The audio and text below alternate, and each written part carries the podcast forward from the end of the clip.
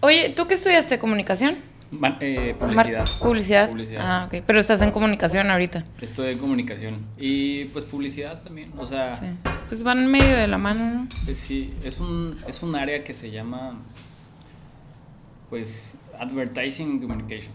Ah, ¿Por qué siempre está en inglés, güey? Todas esas Es madres. por marca gringa y mamones. Sí, por mamones, la neta. Soy el bebé. Es el pibe. Mm. Y allá se usa mucho, sí, exacto. Allá se usa mucho que es el, exacto, el VP de no sé qué, de Ah, marketing sí, obvio. and communications and other channels. and no sé- Ajá. no sé qué. Sí. Y sí. se hablan en inglés en las juntas acá. Algunas. Sí, es que. Depende con quién hablemos. Mm. o sea, yo, por ejemplo, en, o sea, desde la pandemia, una semana, sí, o sea, una semana completa es, los lunes hablo con unos, con unos güeyes de la India, que son los que, los que desarrollaron la página de e-commerce. Son unos hindú- un- indios o hindús, no sé cómo se le diga. Indios porque Indios. hindú es una religión. Son unos, unos, los indios que están en, en pues allá en, en su país, ¿no? Y hablamos con ellos a las 9 de la mañana. No se les porque- entiende nada. No. No, hablan un inglés bien raro. Sí. ¿Y cómo le hacen? Pues, o sea, lo que le entendemos. O sea, sí, palabras como que claves, ¿no? sí, sí, pues es que también, o sea, en- ya sabes, en, en comunicación se utilizan así que el engagement. que el- sí, mismo ter- awareness, mismos ¿no? términos. Los clics y no sé qué. Entonces se Sí, digo, si es una junta, supongo que todo es sobre algo que ya saben. Sí. ¿no? Y bueno, ha- hablo con ellos. Luego contratamos una, a una compañía de San Francisco, así, unos emprendedores de Silicon Valley que se llaman Brace y son un, un, un CRM, un CRM, un- una plataforma ahí para, para consolidar la información de los clientes. Y ellos están en San Francisco y también en inglés. Este, y hablamos con unos israelíes que ellos están en, en Israel. Este, y ellos son los, los de la plataforma de chat ordering, o sea, para pedir por chat. Ok. Son los desarrolladores. Y también, o sea, en esas tres hablas, nos toca hablar en inglés. ¿Cuánto llevas trabajando en KFC? Cuatro años KFC. cumplí en septiembre. Cuatro años ya. Y esa onda que le cambiaron el nombre porque no podían decir. Mm. ¿Cómo? No, Yo es- no me supe qué. Es que, es que hay, un, hay una leyenda urbana que, que dicen que le quitaron el nombre de Kentucky Fried Chicken, o sea, que así se llama, o así se llama, pero que le quitaron el nombre porque, el de chicken, porque no es pollo. Pero no es cierto. eso no, es cierto. No, de verdad, no es cierto. o sea, Pero yo no lo había escuchado. Sí, ahora le dicen, le dicen KFC o KFC. También tiene que ver con el cambio de logo. Eso te iba a decir, o sea, simplemente fue un cambio, Sí, pues. fue una, leyenda urbana ahí. Pero, pues sí, sí es pollo. Y aparte, si no pregunten al abachoco. A ver, dile. Porque ellos sí deben tener el pollo. Y, El otro día estaba viendo las empresas más grandes por estado, así de que. Por le- alfabético, ¿no? La A, Aguascalientes, no sé qué. cada- Y cuando llegaron a Sonora, güey, Bachoco, güey. Sí. Es la empresa más grande. y de o sea, el número de empleados y esas madres. Y Pero creo que ahora las sedes están en, en, en Guanajuato. en Guanajuato, no en Sí. Irapuato, creo. Sí, así. tienen ahí, tienen las, las eh, ¿cómo se llaman? Las granjas, tienen las granjas ahí en Irapuato. Y, y pues también yo creo que por, por distribución es más fácil ahí. Es que Mm, sí, en el medio. norte, pues, sí, o sea, tener la distribución en Bajío y eso pues, es algo que, que aprendí aquí en KFC. O sea, la distribución en, en Bajío es mejor para todo. O sea, que estés en Guadalajara, que estés en, en, en León, San Luis. Sí, es lo mejor porque distribuyes para el norte y distribuyes para el sur. Es lo mejor. Pero es una leyenda urbana, o sea, lo Sí. de lo de KFC y Kentucky Fried Chicken. Hoy me metí a ver y también pusieron al, o sea, pusieron un modelo vestido de el campaña, coronel, ¿no? Esa campaña está súper curiosa porque porque es un es un no es real, o sea, es un ¿Cómo? es un no, es un em, pues un mono que crearon un avatar que crearon para para personificar al coronel Sanders. O sea, el coronel Sanders Pero no lo hizo, no lo hizo KFC. Sí, lo Ah, hizo KFC, ok. pero en Estados Unidos. Pero, pero no existe, o sea, no es una persona, no es una persona real. Sea, es, un- ¿Es en serio? Sí, te lo juro. Pero le salió súper bien porque como que le dieron un concepto como de fashion influencer, este y- Joven. Sí, entonces empezó empezó así como como sex symbol y no sé qué Sí. y empezó a varias marcas se acercaron, por ejemplo, hay una creo que Dr Pepper se acercó y les dijo, "Oye, quiero que haga, que haga una mención de Dr Pepper." Y estaba el coronel Sanders haciendo una mención para Dr. Pepper. Oh, Luego qué cool. viajó en no sé qué aerolínea de Estados Unidos y también, ah, quiero que viaje y que esté tomando un Dr. Pepper. Entonces ya se acercaron las marcas, una marca de skincare también, porque pues, está hecho a computadora. el- el- eso lo hacen en Japón. Tienen como esta, esta, hay bandas de, de K-pop que están hechas de, de, De De avatars, Avatar. ¿en digitales, 100% serio? digitales, sí. Los K-popers están bien pasados de Sí. lanza en todos los niveles. Sí, pues es que allá está bien loco todo, to- todo está bien loco y la tecnología la usan para todo. Y eso lo hicieron en Estados Unidos. Órale. Sí. ¿Qué Para- cura, qué cura lo de las, lo de las, las madres, esas, las leyendas urbanas, ¿no? Ah. Pero está chilo porque... en Como el- lo de los chetos. ¿Cuál de los chetos? El que, el, el que se les aparece Chester Chetos. ¿No han visto eso? No. Que es muy común, o sea, es más común de lo que ustedes podrían pensar. Que hay gente que se le ha aparecido Chester Chetos. Neta. Sí. El tigre. Sí, o sea, que se te aparece en la vida real, así. Y hay mucha gente que, que ha dicho eso, pues. No. Hay muchos testimonios en internet. No, a mí se me ha parecido nomás el coronel Sanders. A ver. Sí, todo traumado. Pues sí. No, pues es que sí está, bien- está bien chistosa la marca. O sea, tiene, tiene.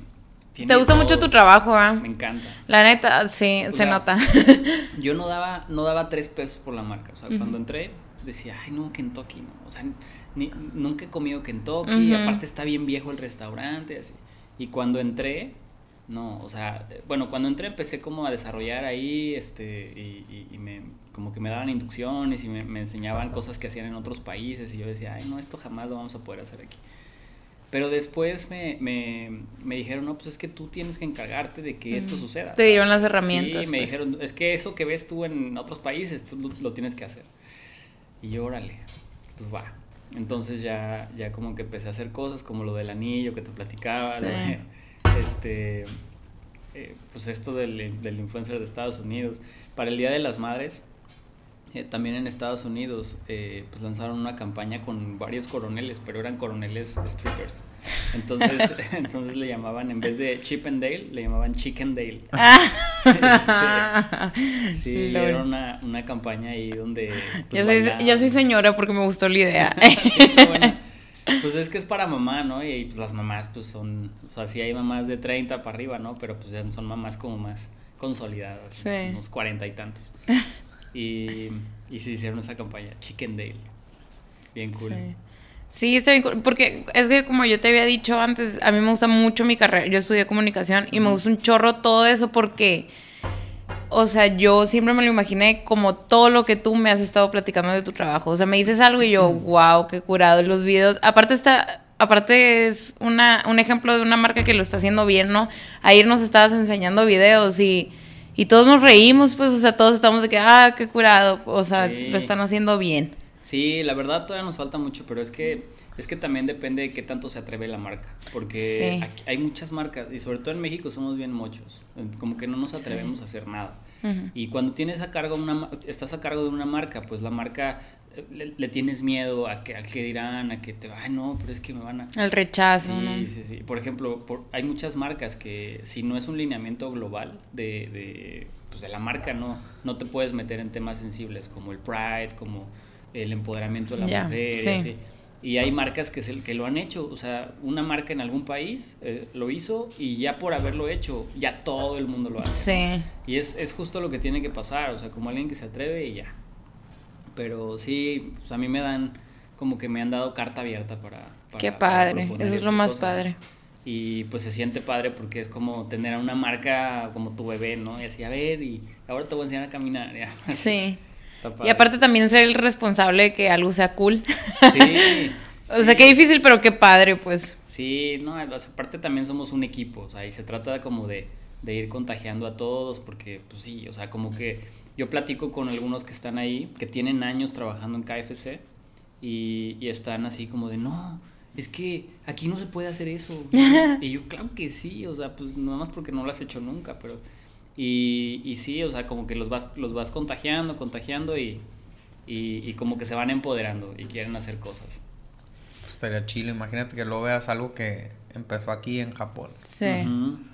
De que comiendo Sí. el bien enchiloso. Ándale, pues sí, es que hay- están bien locos, o sea, lo que les decía del, del jabón es en forma de pierna de pollo que hace burbujas que huelen a pollo frito, ¿no? O sea, y la vela. sí, nosotros hicimos el, el- el de la vela para el Día de Muertos que, que huele a pollo frito. Y fue una campaña bien padre porque, eh, pues primero, o sea, una, una, pues una celebración mexicana, o sea, del Día de Muertos, que pues, no se celebra en muchas partes del mundo, pero es representativa del país, ¿no? De. México.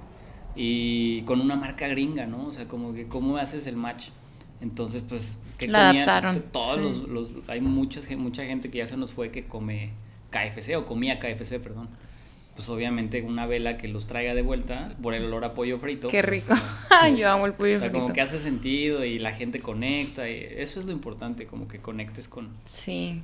con, con, con la gente y que digan, ay, qué cool, sí es cierto, a mi mamá le gustaba y no sé qué. Sí. Pero pues bueno, sí. Está bien padre la marca y me gusta mucho, me gusta mucho.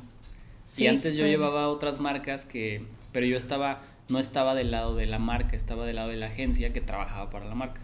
Y yo llevaba marcas como Coca-Cola, por ejemplo, y Coca-Cola pues jamás en la vida se atrevía a hacer cosas. Co- Coca-Cola bajaba la campaña de Global y decían pues ahí, tropicalízala. Y era lo único que hacíamos, pero...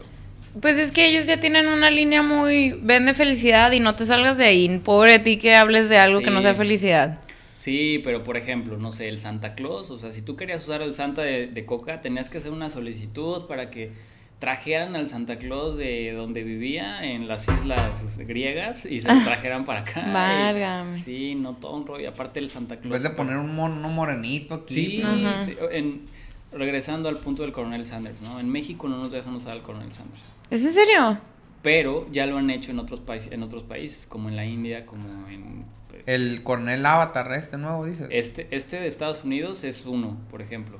Pero han hecho otros en, en, en- por ejemplo, en Japón es un, es un, como un personaje de K-pop, así es un, Ah, es ok, un, influencer de allá de Japón, uno de los influencers más famosos, y es un chavito, pero le pusieron el corbatín del coronel, el traje blanco, y él representa al coronel Sanders. ¿Es en serio? Sí. Y aquí no pueden hacer eso. No, o sea, no nos dejan todavía, pero en algún momento lo voy a hacer. O sea, como que yo lo he platicado con mi jefe y le digo, oye, pues es que, ¿cómo? O sea, yo estoy viendo qué pasa acá y como que dicen que no lo podemos hacer, pero yo creo que es la forma de hacerlo. O sea, si lo haces de una manera ahí como... Sí. Yo creo sí, que ahí obvio. sí.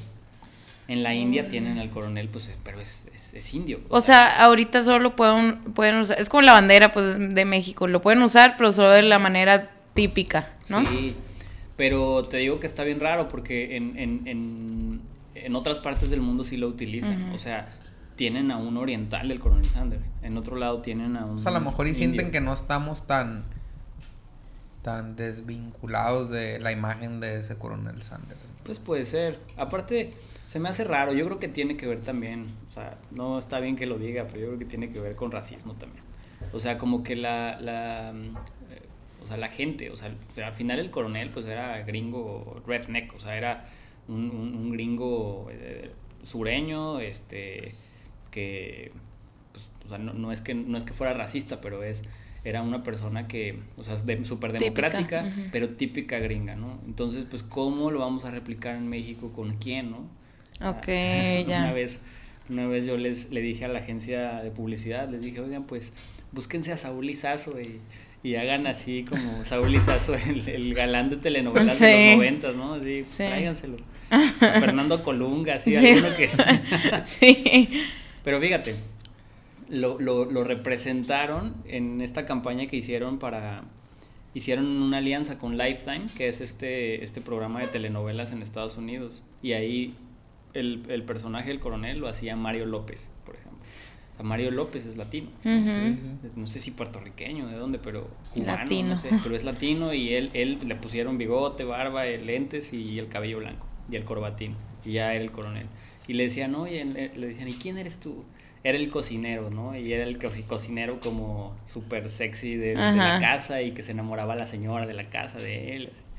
Entonces el, el, el, le preguntaban, oye, ¿y qué? ¿Y cuál es tu nombre? Y dice, Harlan Sanders. O sea, el coronel Sanders. Ok. Sí, súper chistoso. ¿Y dónde salió eso? ¿Allá nomás? En Estados En Unidos. Estados Unidos. Pero son esas cosas que salen en Estados Unidos y tienen impacto en todos lados. O sea, Sí. porque el- por, por lo disruptivo del, del, del, del mensaje, de la Es que comunicación también yo, y todo. al- tal vez si les dé miedo de que, güey, ya se, ya se, ya se llevar, ya, ya nos quitaron al coronel y, ¿sabes? Sí. Ahorita que traen acá de que, de que, de que muy American Pride, de Exacto. que, Ah, de que sí. ¿cómo, cómo que nuestro coronel tiene que... Sí, pues Sí. es que eso. Y a lo mejor ya en Japón pues ni lo ven, ni lo sienten cerca, pues por No. aquí que aquí abajo les estemos cambiando. Sí. Sí. Pues vamos a poner al Bros en vez del Ronald McDonald. Sí. Qué Pues yo creo que son, o sea, se tiene que construir. Pancho Villa Ándale. vez del coronel. sí, Zapata. Zapata sí. acá, Nada más se lo pintamos de blanco. De blanco y el Sí. Pero pues es que yo creo que se tiene que construir, o sea, si no, si no lo haces, que les decía ahorita, ¿no? Si no lo haces, yo creo que no, no, no vas a saber si lo hiciste bien o lo hiciste mal. Ya si te regañan y te dicen, no, pues ya, ya sabes. Pero, eh, por ejemplo, en, en Indonesia, hablando de todo esto de, de lo que te decía de, de la mujer y así, cuando fue el Día de la Mujer, no, no es cierto, fue el Día de las Madres, cambiaron el logo de KFC y en vez de que fuera el coronel Sanders, como que hicieron una transición a que se convirtieran en la señora Sanders. Entonces era, Oh. era, pues era la señora Sanders y, y era pues, como la, la esposa del coronel Sanders, pero eh, hubo como ahí controversia de que cómo que cambió el logo de KFC, pero... Era solo por, un, por Pues ese sí, día. Pues. Exacto, fue solo ese día y no hubo como tanto problema y ahora es un caso de éxito y ganó premios y ganó ¿En serio? sí. Wow. Solo por cambiarlo.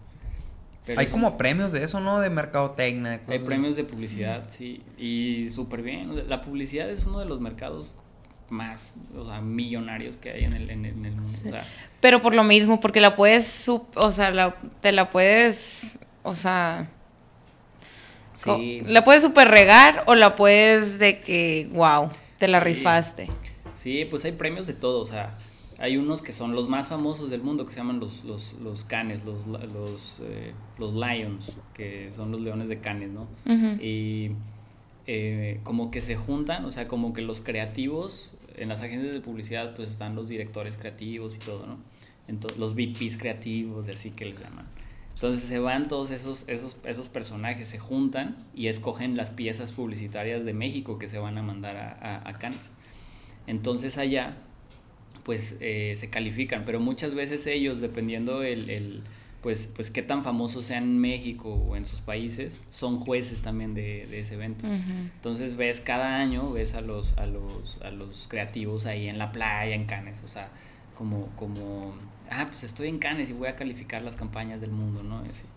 Pero sí te encuentras de todo, te encuentras la- la- las campañas de, no sé si vieron una de Burger King que sacó que era una hamburguesa, pero lo que querían hacer es decir que su hamburguesa, las hamburguesas pues no tenían conservadores, ¿no?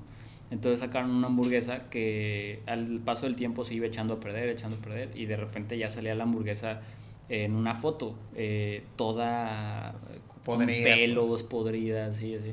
Entonces decían, para que veas que tiene conservadores. Que es de tiene- verdad. Ajá. Digo que no tiene conservadores. Y, y sí, o sea, esa, esa campaña ganó premios. Así. KFC ha ganado muchos premios también. En México todavía no, pero También, o sea, supongo que hacer un comercial para el Super Bowl ha de ser como premios también, ¿no? Casi, Sí. casi. Me acuerdo que en, el, en TV Azteca, cuando estaba morro, güey, había creo que un programa que se llamaba Insomnia, que era de Mm, poner claro. anuncios del Sí. mundo acá, güey, así. Sí, o sea, sí, sí. era un programa de ponerte sí. anuncios. Ah, yo hacía eso en YouTube, porque no me tocó eso. eh. Pero ponía de que mejores comerciales del mundo. Y están bien pasados Sí, de lanzas, bien encontrabas los padres. comerciales así de Yugoslavia. De, Eh, Smirnoff Sí. Yugoslavia. Sí. Sí, Pues que eran están bien los mejores, padres, claro. Sí. Sí, pues es que yo creo que esos, esos eh, países se atreven y hacen cosas, pues por eso también tienen un chorro de ventaja, o sea, y avances eh, que nosotros pues como que no entendemos porque no nos atrevemos muchas veces. Qué padre la publicidad. Sí, a mí me encanta, me encanta y, Sí. y yo no iba a estudiar publicidad, yo iba a estudiar arquitectura. ¿En serio? Sí, o diseño, pero pero ya después cuando me empecé a meter más en por el diseño me empecé a meter más en la publicidad y me gustó más. Y luego ni, ni sabes cómo las una campaña acá te cambia, cambia la cultura popular, ¿verdad? Tal vez. O sea, Sí. ahora que se murió el vato de Nintendo Manía, el Gus Ah, Rodríguez. sí, sí, sí. Y de que, ah, güey, pues yo sabía que era el de Nintendo Manía, pero luego supe que el vato le puso el nombre al Melate, güey. Sí. Así de que, no, es que me, me, me pidieron una campaña, se iba a llamar como el nombre del, como un nombre maya o, o tenía un nombre así en maya. Y el vato, oye, pues aquí tengo la, la, la campaña, pero pues quiero que chequen este, porque la hizo así lo que tú dices, pues de atreverse, pues. Le pidió eso al cliente, pero el vato dijo, "Ah, aparte hice Sí. esta, me late. Ya se quedó hace 30 Sí. años y me late. Me acá". late. Sí. Pues sí, eh, yo creo que cuando una marca, o sea, porque luego también muchas marcas piensan que por hacer muchos comerciales ya, ya la libraron y ya. Pero yo creo que cuando una marca logra permear en la cultura de la sociedad, o sea, como meterse en la Sí. cultura popular, ya la, ya la hizo. O sea, cuando esa marca eh, pues conecta con todas la- las, las personas y como que les resuelve problemas y eh, yo creo que con eso ya. Y en Japón y en China, eh, ahorita que decías lo de Mario Bros, pues ahí está, o sea, el Nintendo.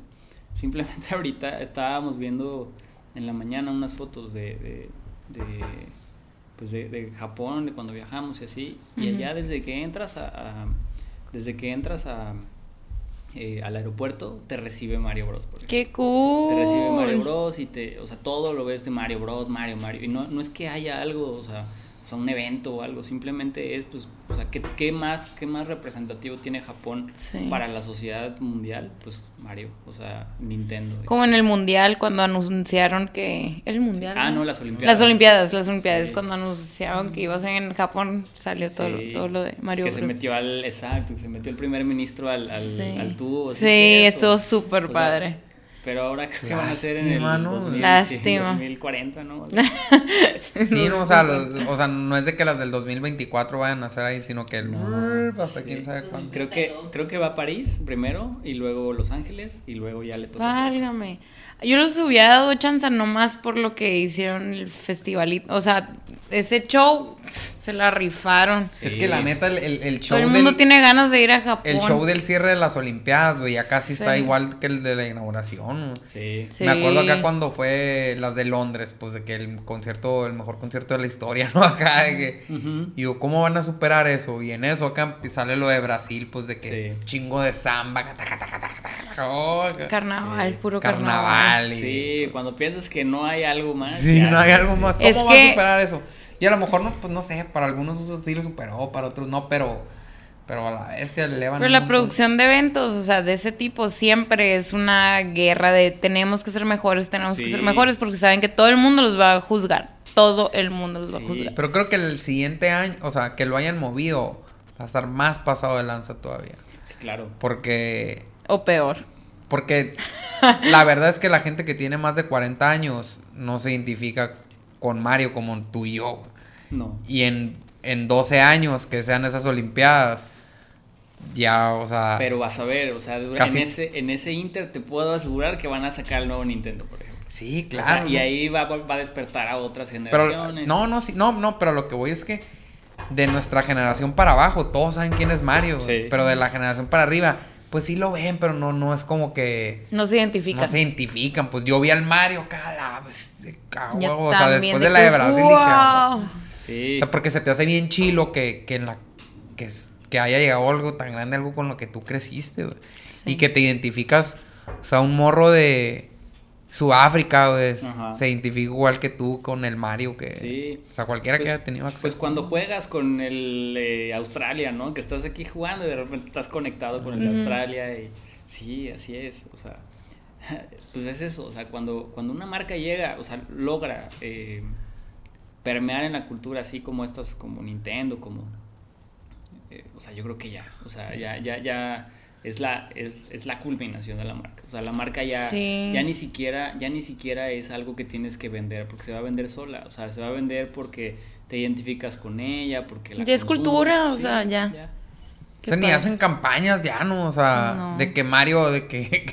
No, más bien ni siquiera, ni siquiera te venden, sí, ni siquiera te venden el, el, El producto, te de, venden "Ay, juega Mario. los recuerdos, pues como te digo lo de la coca, o sea, ya venden felicidad, por eso no se van a intentar salir, porque es como que La coca, a nosotros ya nos ven como felicidad, no le muevas, no Sí, le muevas. sí.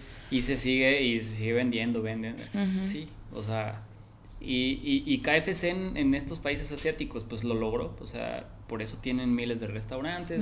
Ellos no venden pollo. Ellos han hecho juegos, han hecho. Eh, o sea, estos personajes de K-pop que están ahí, pero no venden KFC. O sea, simplemente le tienen ciertos detalles, ciertos elementos de la marca que los identifican. O sea, como que los, los, los conectan con la marca, ¿no? Y dices, ay, estos los, los trae KFC. O sea, o son los, los, los KFCers, o no sé qué. O sea, son como, como personajes ya de la marca. Y, y porque no, te, no te andan hablando de que la pechuga es tiernita, pues. Exacto, no, no, no. Ya eso, eso quedó. El crunch. Sí, Sí, que tiene ocho especies y no sé qué. sí, no. Pero está bien padre, la verdad. La marca. Pues ahí la llevan. O sea, yo, por ejemplo, sí me di cuenta del cambio que hizo. Y eso que yo no soy cliente, la verdad. Era antes más de chiquita, pero ahorita ya no. Pero sí me di cuenta del cambio. Y sí fue como que, oye, qué cool. O sea, que, oye, sí se ve mejor. Y sí. Y sí, eh, y sí, sí se me ha llegado a antojar, pero nomás que no sabría qué pedirse es con las que tiras. Sí, Las pues mejores. Es que, eh.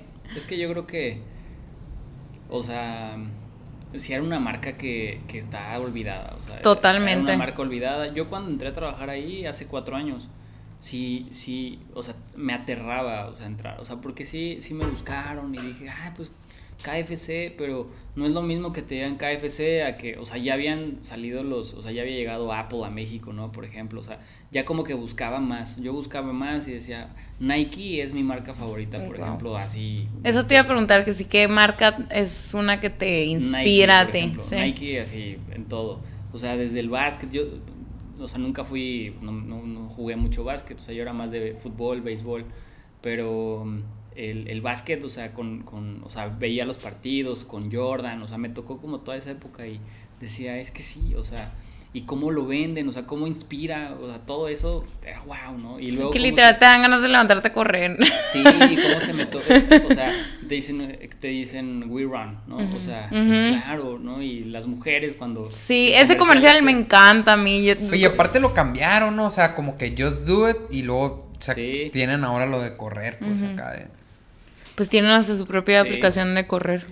Sí, pero ya sabes, ¿no? Ya sabes que Just Do It, Nike. O sea, no, no es como que lo relaciones con otra marca, ¿no? Neta, es el mejor eslogan del universo. Sí. O sea, porque aplica para todo. Yo amo ese eslogan. Sí. Es mi eslogan favorito. Por ejemplo, Just do it. en, en KFC el eslogan es, es para chuparse los dedos. En México. Pero bueno, en... Ah, en- lo cambiaron, ¿verdad? ¿Algo pasó? No, no, en- Ah, no, no es cierto. Era un meme de cómo le van a hacer después de, del COVID. Ah, sí, es que más bien, más bien fue una campaña. Ah, Es ok, ok. En, este- en, en el mundo se llama, bueno, en inglés es It's Finger Licking Good. Pero pues es lo mismo, es para chuparse los dedos, ¿no? Como lo tropicalizamos aquí. Entonces, eh, todas las cosas, se dice que todas las cosas que haga la marca deben ser, o sea, la filosofía de la marca, la misión de la marca más bien tiene que ser eh, que todas las cosas que hagas tienen que ser para chuparse los dedos o, o it's finger licking, ¿no? O sea, tienen que ser finger licking, más bien. Entonces, lo que pasa es que la marca, eh, pues cuando llegó la pandemia, dijo, ya no podemos decir que se chupan los dedos. Entonces, hicieron una, hicimos una campaña que fue global, esa sí fue una bajada global, donde, donde teníamos que borrarle el, el, el finger licking, ¿no? Este, y aquí le, le borramos el para chuparse, o sea, la parte, la palabra chuparse se la Ujú. borramos. Entonces era, no, no lo hagas por ahora para poderlo hacer después. Y ya, Ok. o sea, pero fue una campaña ahí como, pues una bajada global, Ok. solo para tener conciencia, o sea, generar conciencia. Que de sepan no, de que KFC está consciente de la pandemia. Sí, Sí. y ya. Muy Pero más allá de eso, o sea, el- el el eslogan siempre fue ese. Antes, en México, era, bueno, también en el mundo, pero eh, en México era buenísimo, no sé si se acuerdan. Ah, neta, no me Buenísimo, acuerdo ya. Era buenísimo, así terminaban los anuncios y decía, KFC, buenísimo. Pero sí, no lo cambiamos y, este, y ahora es eh, para chuparse los dedos y, y desde la bajada global. Y son cosas que hacen todas las marcas, o sea, todas las marcas Sí. como que a veces, a veces, pues nosotros que estamos en, en- en marketing, comunicación, publicidad, como que sí estamos, sí sabemos, ¿no? Y, y- pero mucha gente no, o sea, mucha gente no sabe de qué, de qué, de qué va un poquito, o sea, como la marca, o sea, la marca tiene un chorro de estudios atrás, que por qué hace esto, por qué hace lo otro. Nosotros mismos cuando vamos a sacar un producto hacemos como 10 estudios. 10 estudios para sacar un bucket que tiene 8 piezas de pollo, por ejemplo. Y de ese lo testeamos a ver si le va a gustar a la gente. El nombre, por ejemplo. Ah, pues se va a llamar... eh, Focus y que invitan groups. raza ahí a comer acá y... Sí, ese es un tipo de estudio, por ejemplo, ¿no? que es el, el focus, El group. focus group. Pero hacemos eh, de todo tipo. en ahora con todas las plataformas digitales, pues hacemos... Es más fácil. Sí. Encuesta, hasta en Twitter puedes hacer una encuesta. o sea. Sí. Entonces, pues ya sabes que la gente, ah, pues sí le va a gustar, no le va a gustar. Eh, y sacamos nombres de todo, ¿no? O sea, la gente aquí en México, por ejemplo, no le gusta que, como es una marca gringa, como que no, le, no les gusta eh, que hablemos en inglés, o sea, que digamos los, Sí. los, los nombres en inglés. Pero pues al final es una marca gringa y es una marca aspiracional también para, para, pues, para la gente en México. O sea, la gente cuando va a KFC dice, ah, pues KFC, me voy a dar un lujo, ¿no? Ajá. Eh, Sí. Pero pues ni tan lujo. o sea, porque- Pero pues como dices, en Navidad está lleno. O Sí, sea, Navidad entonces sí es un lujo, pues sí es una cena Sí, o sea, bien. ma- eh, mamá, el Día de las Madres, ahí tienes a todos los hijos que no quisieron que su mamá cocinara, los llevan a, que, los llevan a KFC y se forman y todo. En, en Navidad y Año Nuevo igual, o sea, tienes ahí chorro de gente formada. Y pues de eso se trata, o sea, de eso se trata, que, que la gente, pues como que, pues más bien que la marca sea como aspiracional y que sí, mira, o sea, y que sea democrática también y accesible, o sea, que digan, Sí. "Ah, KFC, sí, sí, KFC, yo me Familiar. sí. Sí. Sí, es una marca padre. Qué cool. Y pues ojalá que se puedan hacer muchas cosas, porque sí, Sí, que la sigas haciendo cool. sí, sí queremos hacer muchas cosas, ¿no? Sí, Eh, que toman tiempo, supongo. Sí, pues sí, es un proceso y yo creo que unos 10 años para que realmente veas a la marca donde quieres estar, donde quieres que esté. Claro. Es complicado, Pues sí. sí. Oye, bueno. ¿y en cuántos vives latinos has tocado? Pues toqué en el Vive Latino del 2010. Toqué en el Vive Latino del 2010. Mi, mi oscuro pasado, como le digo a Tans. Oscuro pasó de rockstar. Sí. Pues sí, o sea, me, me, me tocó en, en el Vive Latino del 2010 estar ahí con una banda de metal que tenía. Eh, pues ya teníamos tiempo así como... ¿Te sirvió algo de eso para lo de ahora? No. Uy, ¿te acuerdas cuando antes preguntabas eso? Sí, no. No, la verdad. Nada, obvio Pues sí. no, o sea, no, Algo ahora- aprendiste. Ahora, Eh. que lo platico, no, cuando fui a la entrevista, mi jefe es un músico frustrado, ¿no? Ajá. Entonces, cuando, cuando me fui a entrevistar con él, así cuando yo iba a entrar a trabajar, él me Por dijo, eso te "Oye, ¿qué escogieron, gusta?" eh. Sí, me dijo, ¿y qué te gusta? Y me, "Pues, me gusta la música, me gusta el rock. Y, así. Y mi jefe, ay, a mí también, me gusta Queen, me decía. Y yo, ah, ok, no, a mí no me gusta tanto Queen, pero sí me gusta el rock. Y ya él, él como que como que conectamos y ya me dijo, ay, sí. Y él me dijo que era un músico frustrado. Y yo le dije, pues sí, yo toqué aquí. Y ahora que le enseño fotos y cómo me decían y así, ¿Cómo te decían? ping-pong me decían. ¿Por qué? Pues es que una vez una tía, una tía eh, me fue a... O sea, ping-pong me dicen desde antes de la banda. O sea, me dicen ping-pong desde que yo estaba chico, ¿no? O sea, no Ujú. sé. Como que, mi- como que mis, mis papás siempre me tenían bien peinadito y así, ¿no? Entonces, ping-pong es un muñeco. estaba de moda la canción de Ping Pong. Es un... Entonces, ay, pues ahí jugaba con mis, con mis primos y todo. Y a ver, Ping Pong, vente para acá. Pues ya. Entonces, una vez una tía me fue a ver, me fue a ver tocar. Y todos los de la banda, que son así, todos tatuados, así. Con, con- Metaleros, con pues, Sí. sí. Entonces mi tía me dice, ay, mi pimponcito, que no sé qué. Y yo, ya valió madre, sí. Y de ahí, y de ahí me empezaron a decir ping-pong, o sea, me empezaron a decir, oye, pero ¿por qué te dijo? Y yo, puta, pues es que así me decían de chiquito. Ay, el ping-pong, el, el pini. Y ya se quedó. Ah, también por eso te dicen pini de Sí, sí, ping-pong. sí. pues, es Ping-pong, la- qué risa. la- Tú todo sí. rockstar y ay, Sí, la tía que te dice Sí. ping-pong ahí. Pero pues la verdad como que ya cu- como yo como yo tocaba, o sea, ya cuando tocaba lo vi cool, o sea, y dije, "Ah, qué padre, pues sí, soy el ping-pong", así. Soy ping-pong. Y, y ya en las en las entrevistas que nos hacían, tuvimos entrevistas en varios lados. Una fuente legit, ¿no? Y me Ajá. decían, ¿y tú qué haces? Y ya, "Ah, yo soy el ping-pong. Sí, en todos lados decía. Eh, y, y pues sí, o sea, me, tocamos en el Vive Latino del, 2000, del 2010. que fue cuando ya los Vive Latinos eran, o sea, el Vive Latino pues tuvo varios cambios, ¿no? O sea, eh, era como temático, o sea, antes no era, no era como tan, tan, tan notorio el, el tema que le ponían al Vive Latino, que era como que contrataban a artistas urbanos para que diseñaran el concepto del Vive Latino. Ahora pues ya lo hacen más. Eh, y antes como que no estaba tan, tan, tan fuerte lo de los diferentes escenarios, que el escenario no sé qué. Entonces había tres escenarios, era el escenario rojo me parece, el verde y otro, ¿no? Y nosotros tocamos en, en- nos tocó tocar en el grande, en el escenario grande, porque pues así la agenda que manejaron ahí, Así fue. nos tocó ahí, tocamos temprano, o sea, casi casi como, como Café Tacuba en el... En la Lollapalooza. banda- En Sí. que tocó sin, sin público. No, nosotros afortunadamente sí teníamos, pues teníamos gente que nos seguía, o sea, dentro del género, pues éramos de las bandas más fuertes, porque nosotros seguíamos a una... ¿Cómo se llamaban? Kima. Kima. La banda se llamaba Kima. Eh, y nosotros seguíamos a, a una banda pues, que era la más representativa de ese entonces, que se llama Resorte. Eh, bueno, tenía mucho tiempo, desde los 90, 2000.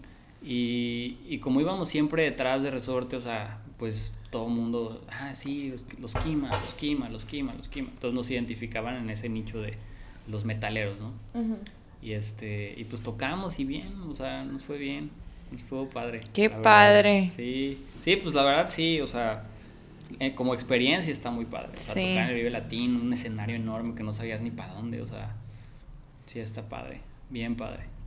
Y teníamos amigos que, pues que, por, o sea, son amigos, pero pues que se metieron como staff y ellos nos ayudaban con todos los instrumentos. Este, teníamos amigos también que eran como músicos y ellos nos ayudaban a hacer el soundcheck. O sea, nosotros como rockstars ahí sentados nada más mientras ellos hacían el soundcheck. ¿no? Y este, y pues sí, o sea, nos, nos, nos iba bien, o sea, tocamos en varios lados, aparte del Vive, tocamos en, en pues hicimos varios tours y nos fuimos a, nos fuimos a, de los lugares más importantes de, pues de tocadas en, en, en- a nivel nacional. De Ciudad de México, ahorita te platico, pero por ejemplo nos fuimos a, a, a Monterrey, a un lugar que se llama el eh, Bar Iguana, me parece Ah, la iguana. que era así como el único lugar que había para tocar y ahí tocamos también. Eh, nos fuimos así a tocar por la frontera también, a Veracruz, nos íbamos a, a Pachuca, en Pachuca tocamos, eh, hicimos un, un- una colaboración con Resorte, ahí en ese, en ese concierto hicimos una colaboración con el Tavo de Resorte. Él, él- nosotros tocamos la canción de América de Resorte y él, él cantó, pero nosotros éramos los músicos. Ok. O sea, él era el invitado, ah, más o menos, ¿no? Sí. Este, ah, aparte nosotros teníamos canciones en español y en inglés, o sea, porque nuestra tirada pues era irnos a Estados Unidos a, Sí, a- obvio. A triunfar. sí, a triunfar, el sueño americano. Obvio. Sí, pues en ese, en ese entonces estaba súper de moda un festival que se llama el Ozfest. No sé si lo, lo Sí, sí, de Ozzy Osbourne. Sí. Sí, o sea, entonces veíamos el Ozfest y también estaba el Family Values, está- o sea, estaban festivales de metal Ujú. que decían, no, pues, de aquí somos. Y veíamos bandas que surgían pues de latino, con latinos. Entonces dijimos, wow, no, pues sí, vamos a... El mismo El Niño, o sea, era una de las bandas que nosotros seguíamos y empezamos a meternos en ese género. Y, y, pues hasta que le abrimos El Niño. Nos tocó abrirle El Niño cuando vino, cuando vino a México, tocó en un lugar que se llama El Circo Volador. Y ahí, ahí tocamos también, que es uno de los, de los venues más representativos de ese género. Ah, sí. Este, sí, nos tocó también con, en, pues con, en un evento que se llama Rock Show. Antes hacían un evento que se llama el Rock Show. Tocó Papa Roach, Limp Bizkit. ¡Qué cool! otros, no me acuerdo qué otras bandas estaban, pero... Y ustedes tocaron ahí también, ahí qué también. cool. ¿Y dónde fue eso? ¿En el en DF? eso fue en el. DF, eh, fue en el Palacio de los Deportes. A la más, tocaste en el Palacio de los Sí. Deportes. Sí, también me tocó ahí tocar. ¿Hace Y cuánto fue esto? ¿2010? O sea, No, la última tiene- vez que tocaste, ¿cuándo fue? El 2010 fue mi último concierto, ese Vive Latino fue mi último toquín, así de, de todos, de- así los grandes. Creo que después de ese tuve dos tocadas más, pero Y ya, así ya. chiquitas y ya después de ahí me salí. O sea, hace 10 Y años. siguió la banda. La banda sí siguió, siguió como unos cinco años, no menos, como unos tres por ahí, Ok. dos, tres años siguió. eh, cambió por completo porque yo, o sea, la banda como que le habíamos dado un giro. A mí me, o sea, yo toco batería, o sea, es lo que a mí me gusta, o sea, lo que yo toco. Pero de ahí le habíamos dado un giro y le metimos percusiones. Entonces las percusiones, o sea, como todas estas eh, percusiones africanas, eh, Ah, latinas y así. Entonces yo tenía un set completo de percusiones y tocaba metal con percusión. Entonces em- éramos como tipo el niño, o sea, éramos como la copia mexicana del niño. Ajá. Eh, pero mm, a la gente le encantaba vernos porque era, ¿qué, qué onda con esto? Y Era un concierto, Sí, pues. sí, sí. Ya ver eh, en vivo, pues era otro rollo. O sea, escuchar las percusiones con, lo- con la guitarra, la batería, todo, pues era así como wow, ¿no? Y este. Y pues ya, o sea, eh, como que después de esas dos tocadas, ya nos fui, yo me fui y cambiaron completamente, dejaron de tocar percusiones. A mí me tocó todavía grabar canciones, o sea, grabamos dos discos.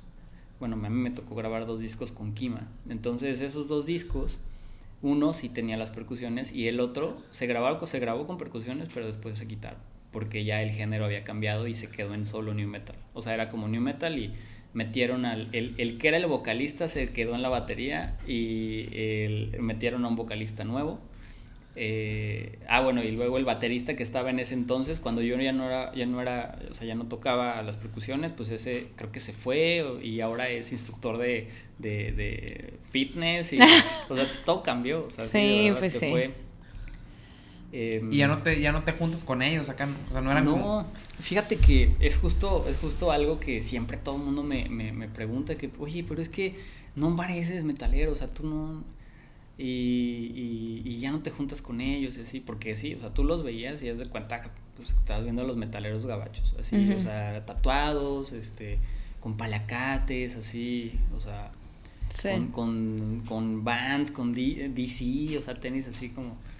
Y, y no, o sea, no, la verdad no, no, yo corté relación, o sea, no corté relación, sino que más bien me salí de la banda, eh, decidí salirme y pues dejé ese mundo, o sea, como que fue un cambio, así, un antes y un después. Y lo que pasa es que yo en ese entonces pues no, no había, o sea, todavía me faltaban muchas cosas por hacer, no, no, tenía, no tenía dinero, no tenía ingresos, tenía que trabajar, tenía, no tenía la universidad, o sea, tenía que hacer un, dar un giro de, o sea, completamente en mi Sí. vida. Y pues sí los llegué a ver en algún momento. De hecho, cuando ellos presentaron el segundo disco, que fue un disco que yo, a mí me, también me tocó grabar, pero ya no, ya no saqué, o sea, ya no estaba dentro de la banda, me invitaron al- al- a la presentación, que fue en un, en un bar de allá de, de la Ciudad de México. Y este y en ese en esa presentación pues hasta me dieron así gracias y todo me dijeron oye pues por ahí está el ping pong así que así que y pues ya estuvo padre pero y esa esa vez sí fue como ya o sea la última vez que, que, que los que o sea que tuve contacto con ellos y después pues nada más así como de repente Hola, ¿cómo estás? ¿Estás vivo? Ok, bye. Sí, sí, sí, hasta ahí. Alguno, o sea, algunos de mis instrumentos, de hecho, todavía ellos como que los seguían teniendo porque pues grababan y hacían cosas Sí, con ellos. Y ya, o sea, era lo único. Pero más allá de eso. Y ya eh, nunca volviste a tocar nada acá. de- Sí, o sea, sí toqué, pero ya era más como de, como, Eh. como para llamear. o sea, Llamear. llameaba con. Sí, sí. con compas acá, Sí, tranquis. De hecho, toqué con unos, con un, con un compa, que es- es un, un, un- un amigo de la Ciudad de México, pero, pero es de Sinaloa, bueno, tiene familia en Sinaloa. Y él tiene unos, unos amigos de Sinaloa con los que hizo una banda que se llamaban Los Amazings. Y era una banda como de rock alternativo, así.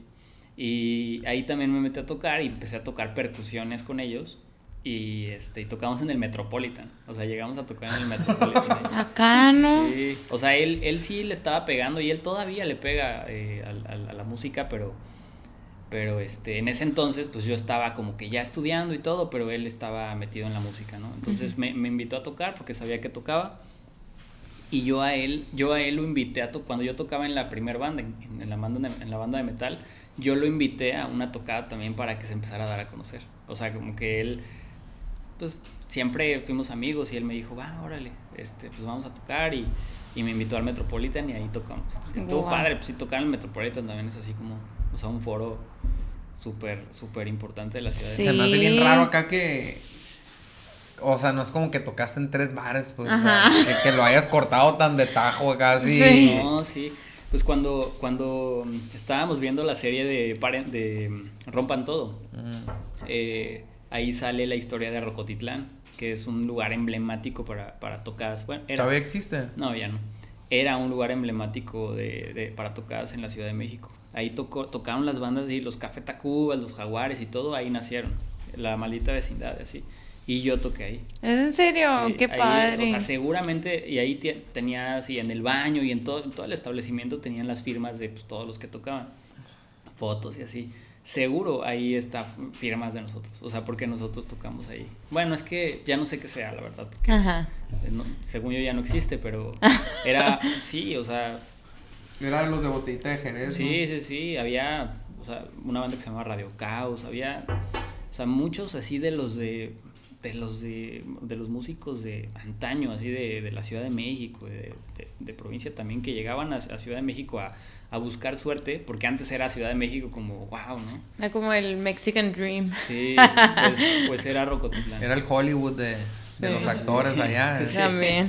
Y llegamos ahí a Rocotitlán, pero también toqué, me tocó estar en el Alicia, el Foro Alicia, que el Foro Alicia era una era donde tocaban todas las bancas de punk. O sea, todas las bancas, las bandas que llegaban a México, eh, a la Ciudad de México a tocar de punk, llegaban al Foro Alicia. Ah. Y este, y sí, o sea, era un escenario así como, eran como dos metros de escenario, tú veías a las bandas así, pero, pero está increíble porque el lugar era, pues era chiquito, pero era emblemático así, estaba ahí por la colonia Roma.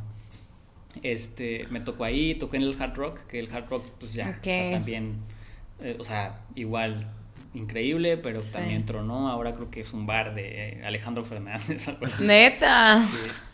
Sí. No sé ni cómo se llama, pero sí es un bar ahí.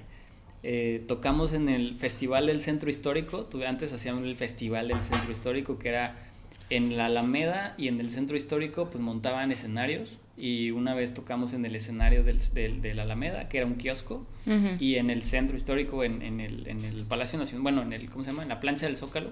Ahí tocamos también, montaron un escenario y chorro de gente, o sea, era masivo. Pues sí. Y ahí tocaron pues los Panteón Rococó, los este los eh, ¿cómo se llaman? Los La Maldita Vecindad, Café Tacuba, O sea, eran buenos. Molotov, pues sí, o sea, pues, Dicen. sí. Eh.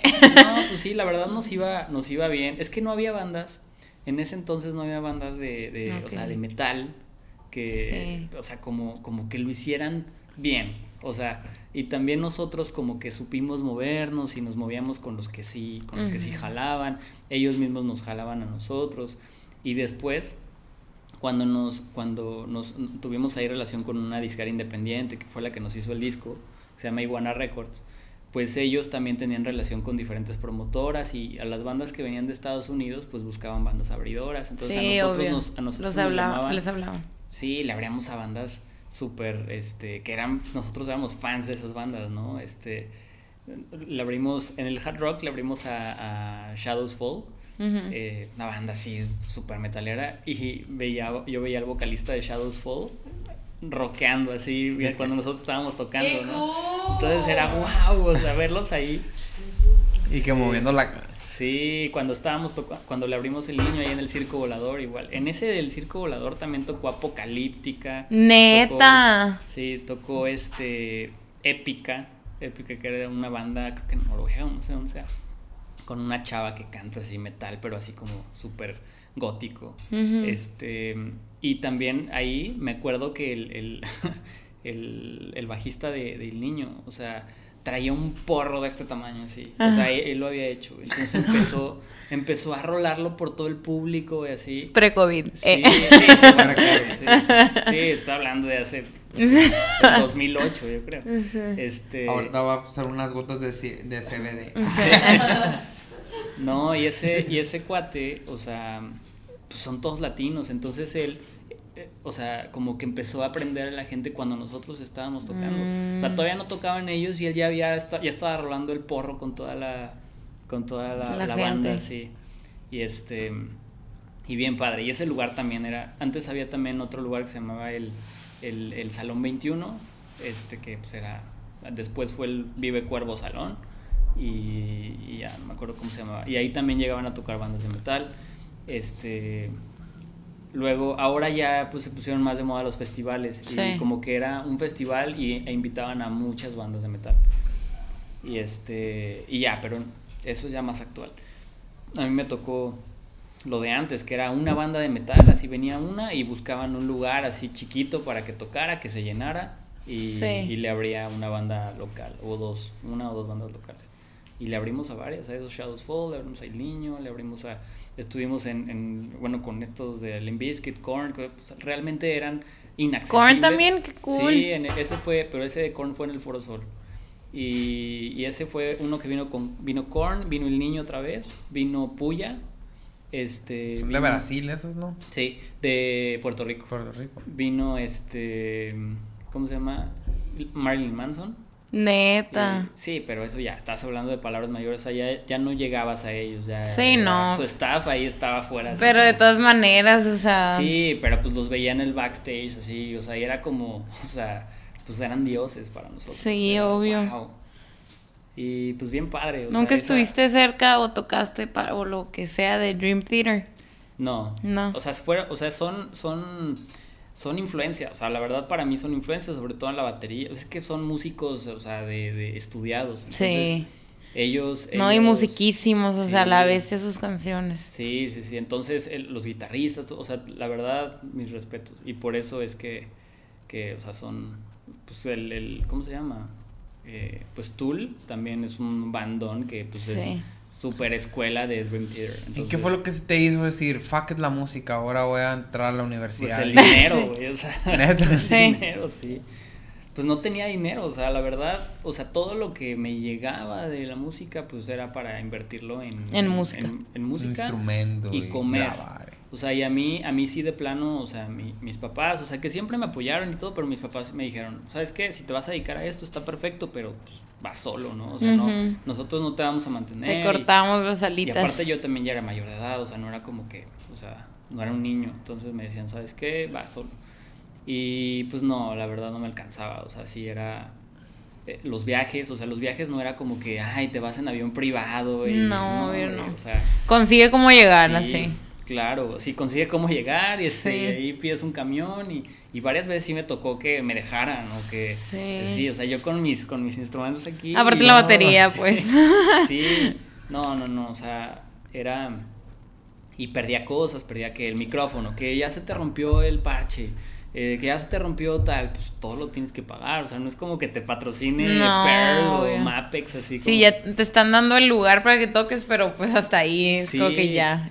Di Entonces, gracias todo- El Dios. mantenimiento de todo eso, pues también cuesta, ¿no? El transporte, todo. pues, sí, es, a- hacer un disco también es una lana. Ujú. Cuando grabamos el, el- el- el primer disco, lo grabamos en un estudio súper, súper pro, que está, está en, por la salida a Cuernavaca, ya por la Ciudad de México, pero a la salida a Cuernavaca. Y es un estudio así que tú ves, ves el- el- la madera, así, hasta huele a madera, huele a roble, así. O sea, porque está todo, todo nue- nuevecito, así. Entonces yo, yo me sentía, o sea, como si fuera el rockstar que todo el mundo esperaba, ¿no? Y, y cuando, cuando, estaba, cuando estaba grabando, pues grabas y todo, pero ya cuando nos dijeron cuánto costaba grabar, o sea, era, no, o sea, ¿cómo me trajeron aquí? O sea, ¿cómo es posible que, pues es que es lo que cuesta, porque antes pues no había nada digital, o sea, no había, o sea, tú te bajabas el Pro Tools así y te grababas, pero ahí tenías expertos que, te, que se Sí, que encargaban, lo o sea, productores, ingenieros de audio y todo. Y ellos eran los que te decían, ah, pues mira, esto te cuesta tanto. Así. Y yo, fuck. Entonces, entre varios, éramos cinco. Entre cinco, pues sí era una lana, mucho dinero.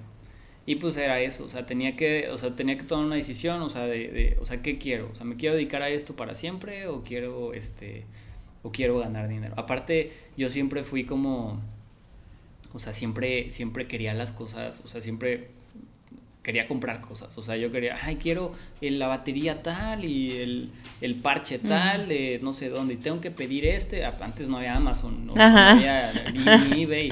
Entonces tenía que pedir el parche, o sea, en la tienda de no sé dónde. Tenía que hablar a, eh, a, a, eh, a Los Ángeles para que me trajeran el parche o, o el disco o, o las, las percusiones de no sé dónde, ¿no?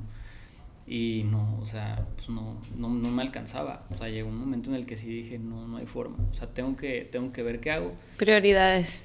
Y sí pensé regresar a la música. O sea, pensé en regresar y dije, bueno, ya que tenga trabajo, ya que todo, pero pues no, ya te absorbe, o sea, ya, ya el, tra- el trabajo, la escuela te absorbe y empecé a ver otras cosas como la publicidad y dije, no, pues ya las mieles de la publicidad ya como que no se comparaban con las mieles de la música y sí me ha- siempre me ha gustado la música, o sea, y me seguirá gustando, Pero no para carrera. sí, no, Sabes que una vez estaba viendo como una entrevista de diseño o algo. Y estaba. Le preguntan al vato, al bajista de Fobia, pues que es el igual el de Moderato. Y no, que, que creo que tiene una agencia de publicidad. Sí, se, me es que estaba, se me hace que estaba arriba de la Lucky Bastard, ahí en México. Ahí creo que estaba. Y el vato dice, no, pues siempre tienen que estar, o sea, no, no se esperen a que, a que alguien les pida trabajo para, para crear. Siempre estén creando. Así como que aunque sea gratis, tú siempre estás Sí. y acá, ¿no? Y me que, güey, dices, pues es de fobia, es de moderato y el vato le tiene que jalar en su de diseñador, güey, de todas maneras. Pues Claro. ahora imagínate los simples mortales Sí. acá, güey. Sí, pues es lo que le gusta, o sea, como le gusta, él, o sea, le gusta la música, o sea, es bajista, tampoco es que sea el más virtuoso, pero es, Sí, es, pero- es, es, es- es su pasión, su Le pasión es el gusta y lo va a hacer el resto de la Sí, vida. Este, su pasión es el diseño y ahí, pues, pues sí, o sea, es que, es que yo creo que mientras tengas una pasión y eso, o sea, vayas tras ella, eh, pues sí, o sea, vas a hacer todo lo demás para que esa pasión salga adelante, si no. Muchas gracias por venir. No, pues a ustedes, gracias y pues espero que. Ter- terminó en buena nota, suficiente. estuvo muy bonito. eh. muy poético. Bien, pues no, pues gracias a ustedes. Gracias a ustedes y pues a rockear. Eh, sí, bueno. ¿Y qué? ¿Por Nada. qué me ves así? Todo bien. Fin de la transmisión.